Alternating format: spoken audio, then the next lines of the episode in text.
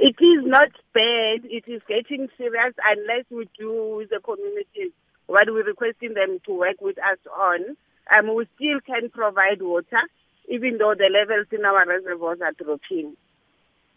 So, when we talk about stage two restrictions, um, what does that mean for residents? We are saying that the city has a bylaw that we are putting, we are enforcing that says, as a resident or consumer of water, you are obligated not to do the following. One is to water your garden between 6 a.m. and 6 p.m., is to wash your car using a hot pipe, is to not fill your pool, and is to not bank water. People, we see people drawing water and putting in drums, you know, in case of.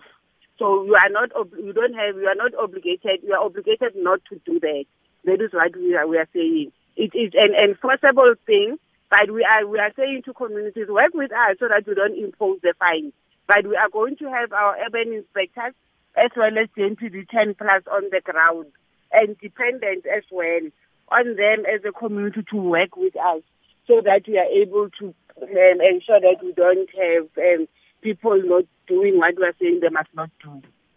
And um, as we speak, um, there are already areas that are struggling with water supply. I've got an uh, SMS here from um, someone in Sunny Ridge, Germiston, and it says we've had no water since yesterday. Guess the levels are be- below pump levels again. Please, can you uh, give us some indication as to what is going on there? It will be difficult for me to talk about Germiston, my sister, because as you said when you introduced me, I'm responsible for Johannesburg.